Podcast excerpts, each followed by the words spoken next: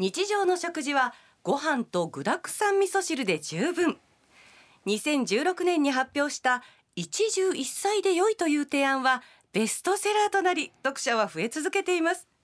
料理番組でもおなじみ料理研究家の土井善晴さんがお客様です。土井さんおはようございます。どうもおはようございます。よよろしくお願いいたします。ろしくお願いします。ラジオをお聞きの方も皆さんよくご存知の土井善晴さんお忙しいのにわざわざこのラジオのために大阪来ていただいてすいません。いえいえありがとうございます。もう楽しみにしてました。大阪のご出身でいらっしゃいますでしょ？大阪ですよ。もう本当に。どのあたりですか？私は住吉区手塚山でまあ子供の時代はねあの小浜商店街をずっと抜けて住吉さん住吉さんで遊ぶとか、ね、あそうですか。んそういうのがよく私の縄張りでした、えー。その時じゃあお父様土井勝さん住吉にお住まいでいらっしゃった、そうです。父もそうですし、ええ近所にね私が子供時代の司馬遼太郎さんなんかも住んでて、ご本に書いてある高名な作家っていうのは司馬遼太郎さんが近くだったの。司馬遼太郎さんですね。うちの父がね司馬遼太郎さんと散歩にしてる時に会うてそしてまあそんな時のねあのエピソードをねあの本に書いたりもしてますけども、うん。まあ土井善晴さんのご本は読めば読むほど「へえはあ」ってびっくりするし「あそうか」っていう気づきもあると同時にお写真がまた綺麗なお写そう真なんですか。うん。いや写真は自分で撮ってあんな姿を、えー普通に写真にするようなもんじゃないいうのが私の、あのー携帯なんかで撮ったような、気軽に撮ったもんですよ。そうなんですよ。土井善晴さんのツイッターご覧になったらいいです。とっても美味しそうなうですか真が。まあねあのー美味しくというか綺麗に撮るいうことがやっぱ美味しさにつながるとうん。私は思ってますから、ええ。綺麗な写真を載せるようにしてるんですよ。うん。やっぱその綺麗な写真というのは食べ物食材に対する敬意っていうような感じもあるんでしょうかね。そうですね。やっぱりね大阪の言葉もそうやけどもとにかく地球とつながってる食べ物なんですわ、うん。なんか自然っていうようなものを映すっていうことやからやっぱり綺麗っていうのが、ええ。私たちは美味しいまでまあ美味しいいう字見てもねはい。美しい味って書くようにまさにね美味しさいうのは綺麗とつながってるんですよ。なんか綺麗にしといたらなんかみんな美味しそうやと思ってくれるいうふうに自動的になってあるからうんそれがやっぱり大事にしてるいうことですね。この今の土井善晴さんのお話聞いてるとなんだろう心が癒されるっていうのかね。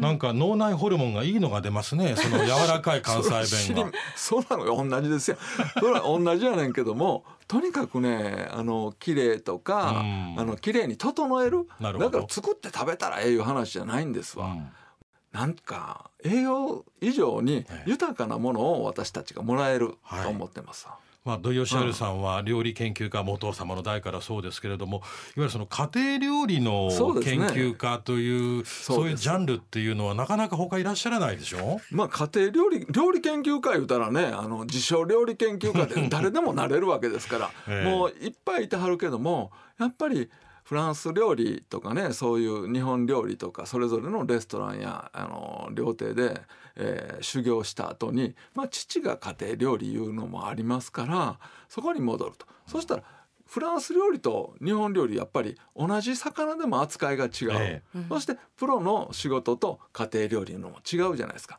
それぞれ違うところからの視点を持ってその文化を見るといろんなことが気がついたんですよね。全くこう見えないわけですねそうそうそう違う立場だとね。そうなんですよだから日本料理やったら鮮度がええいうことでねお刺身にするわけですけども、フランス料理であんまり鮮度が良かったらソースをかける、えー魚がそっくり返ってしもってたらあかんわけでしょフ。ランス料理だったらちょっと鮮度が悪い方がいい。鮮度が悪いというか締めるって締めて時間を置いて寝かせるっていうことがないとそういうような、えーまあブイヤベースみたいなのはねそういう生き生きしたものを使うやろうパリとか山山じゃないけども陸のまあ海から遠いところ。遠いところではやっぱりちょっと具合も悪いと。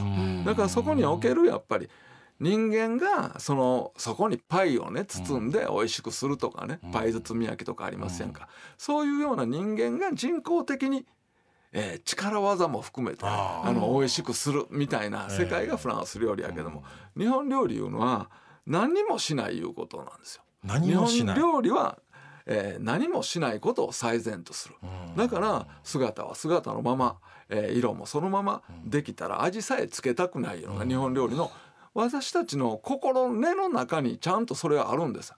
だから素材を生かすっていうのはみんな理解できますよね。あこれ素材がええから美味しいねんっていうのも分かるしだけどもフランス料理のこれは上からソースをかけたから美味しいねんいうのも分かりますやんか。だからその2つの、えー、考え方が日本人の私たちには今両方あるいうことですね。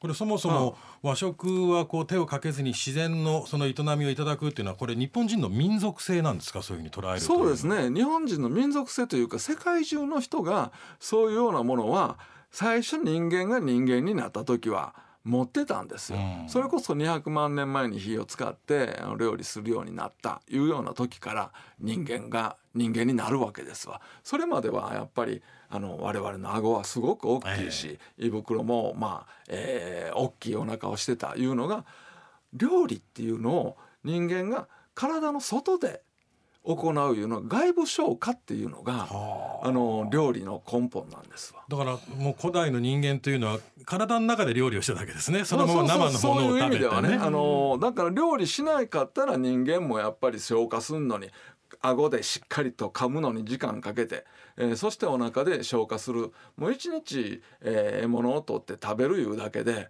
もう一日済むぐらいの仕事を、うん、えー、体の外で消化っていうようなもの外部消化をすることで、えー、その余罪を持って脳を大きくしたりあるいは余暇っていう時間をなるほど。時間ができてきたわけですねそで、うん、その時に私たちはいろいろと、えー、社会性を持って美味しくしたらええとかいろんな工夫をしていくわけやけども何にもしないっていうねその原初の料理が最初の人間が人間になった時まあ言うたら、まあ、縄文時代の、えー、人間と私たちが今食べてるものいうのはほとんど変わらないんですよ。縄文時代の人間と変わらないんです変わらないようなものを食べてるっていうことですよ。だから日本料理いうのは進化してないんですよ根本的にはね。だけども綺麗にするためにっていつもお刺身をただ切っただけですよ、ね、食べられるようにしただけですね、うん、それも綺麗に整えること。それをまあヒラメでも、えー、どんな白身でも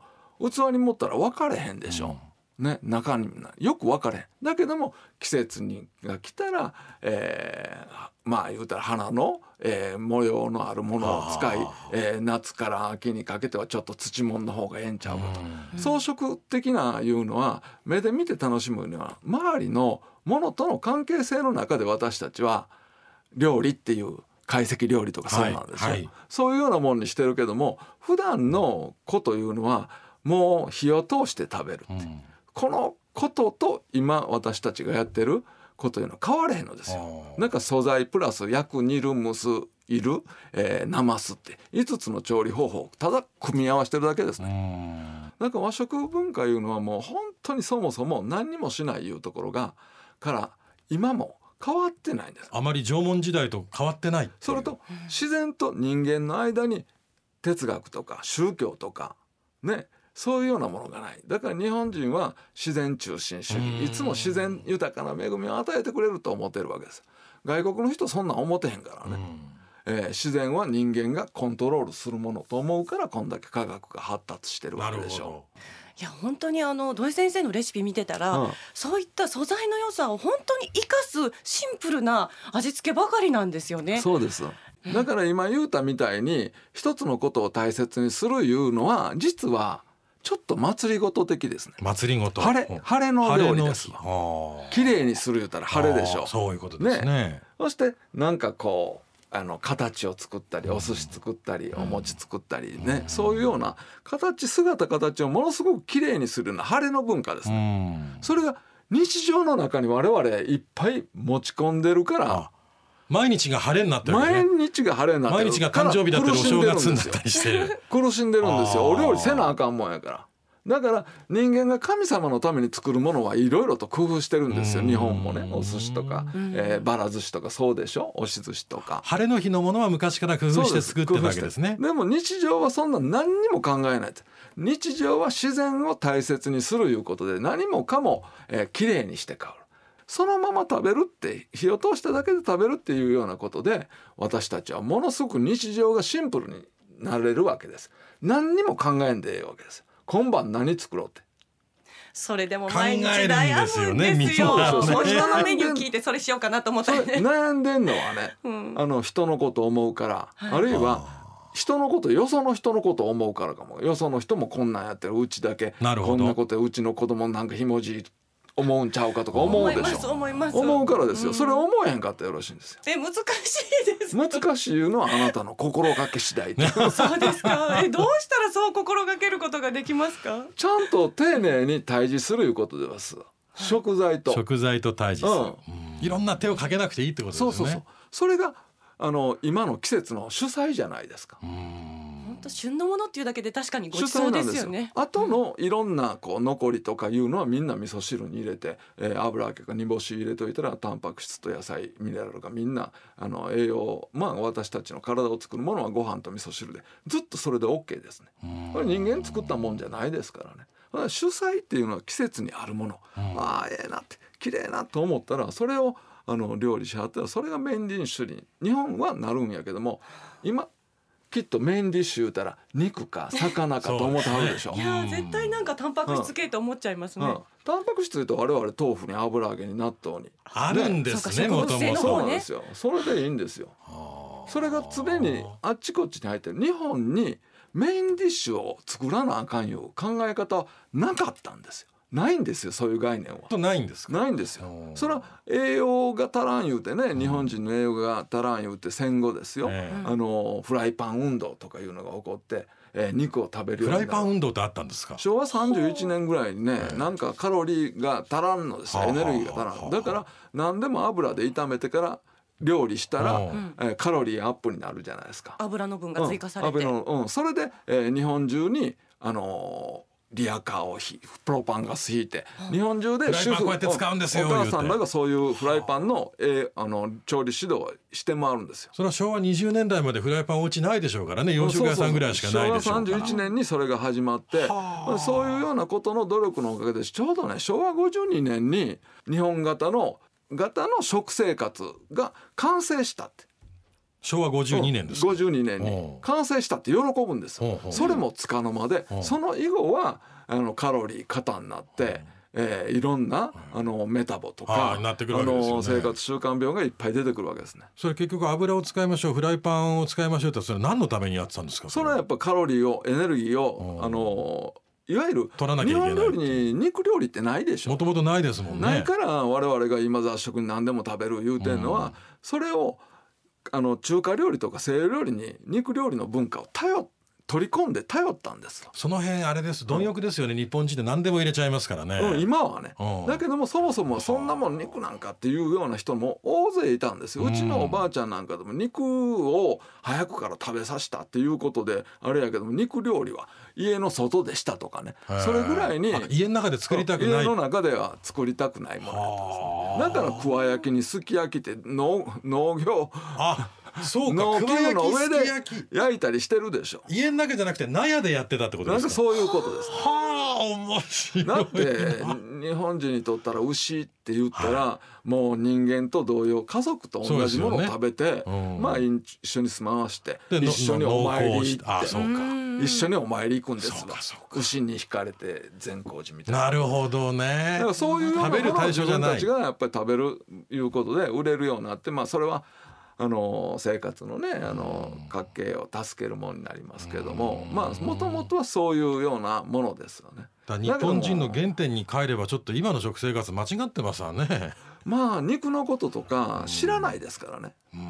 第一油をあの油言うたら、えーただ単に熱をする通すだけのためで油みんな廃棄するじゃないですか。油は食べ物ですからね。